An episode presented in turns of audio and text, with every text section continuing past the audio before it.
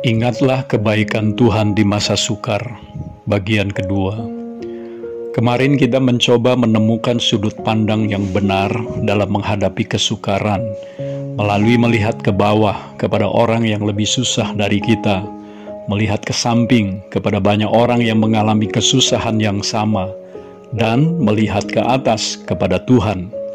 Ketika kita melihat ke atas, maka kita melihat Tuhan sebagai sosok yang selalu peduli kepada kita di dalam segala situasi dan keadaan kita. Saya ingin mengatakan bahwa Kristus Tuhan kita adalah Tuhan pada setiap waktu dan pada setiap keadaan. Dia bukan hanya Tuhan di masa senang, tetapi terlebih lagi Dia adalah Tuhan juga di masa sukar. Saya bacakan ayat firman Tuhan yang sangat menguatkan hati saya yang tertulis dalam Mazmur 46 ayat 2.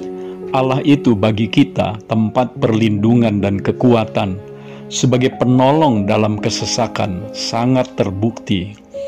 Dari ayat tersebut tersirat kuat bahwa kita dapat mengalami Allah sebagai penolong yang sangat terbukti justru ketika kita mengalami kesesakan.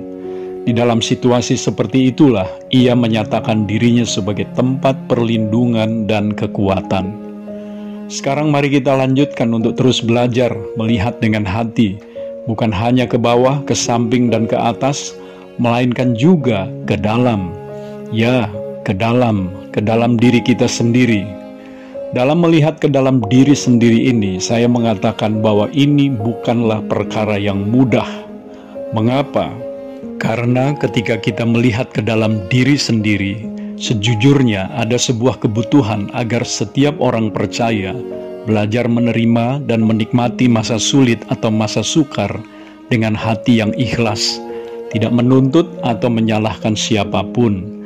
Tidak mudah menemukan orang percaya yang sedemikian, yang ketika menghadapi kesukaran, lalu dengan penuh kesadaran dan pengertian akan firman-Nya, berani berkata, Tuhan, saya berterima kasih untuk situasi sulit ini bahkan saya memerlukannya untuk menguji hati saya. Terlebih di tengah banyaknya pengajaran dari mimbar gereja yang lebih bersifat menghibur dan menjurus ke arah menina bobokkan jemaat dengan mengungkapkan kebenaran yang manis bagi daging manusia, tetapi kurang menekankan bahwa kita juga dipanggil untuk menderita bagi Dia, dipanggil kepada pertobatan yang radikal dan penyalipan daging.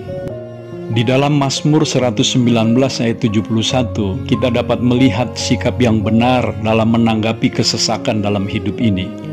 Di sana pemazmur berkata, bahwa aku tertindas itu baik bagiku, supaya aku belajar ketetapan-ketetapanmu.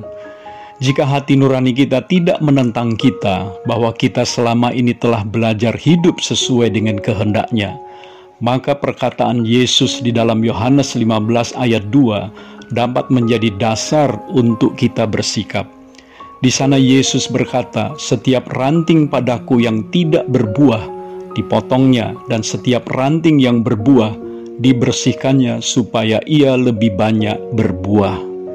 Jelas, maksud ayat-ayat tersebut melalui tindasan dan penderitaan, Tuhan mau membersihkan kita agar kita makin murni dan lebih banyak lagi berbuah. Sekalipun hal ini tetap bergantung kepada respon kita, maukah kita disucikan dan dimurnikan. Alkitab mengatakan bahwa sebagai orang percaya kita akan mengalami banyak kesukaran. Kisah para Rasul 14 ayat 22 misalnya mengatakan bahwa untuk masuk ke dalam kerajaan Allah, orang percaya akan mengalami banyak sengsara sehingga mereka butuh bertekun di dalam iman. Paulus pun mengirim Timotius ke Tesalonika untuk menguatkan jemaat di sana yang sedang banyak menderita. Perhatikanlah apa yang Paulus tuliskan di dalam 2 Tesalonika 3 ayat 2 sampai 3. Lalu kami mengirim Timotius, saudara yang bekerja dengan kami untuk Allah dalam pemberitaan Injil Kristus, untuk menguatkan hatimu dan menasehatkan kamu tentang imanmu, supaya jangan ada orang yang goyang imannya karena kesusahan-kesusahan ini. Kamu sendiri tahu bahwa kita ditentukan untuk itu. Sengsara, kesukaran, penderitaan adalah bagian yang tidak terpisahkan dari perjalanan iman orang percaya. Apa pun penyebabnya, semua itu berguna untuk memurnikan kita. Mazmur 66 ayat 10 mengatakan, Sebab engkau telah menguji kami, ya Allah, telah memurnikan kami seperti orang memurnikan perak. Saya akhiri bagian ini dengan berita yang menguatkan kita.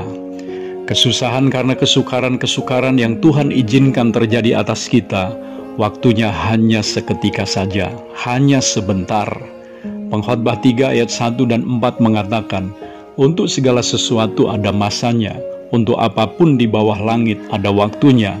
Ada waktu untuk menangis, ada waktu untuk tertawa, ada waktu untuk meratap, ada waktu untuk menari.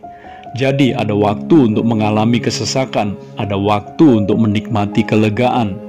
Daripada memaksakan keinginan kita untuk segera keluar dari kesukaran, marilah kita menjadikan dia penolong dan kekuatan kita pada masa kesesakan ini. Ingatlah, Yesus bukan hanya Tuhan di masa senang, terlebih lagi dia Tuhan di masa sukar. Saya Theo Barahama, Bring Heaven Home. Tuhan Yesus memberkati saudara.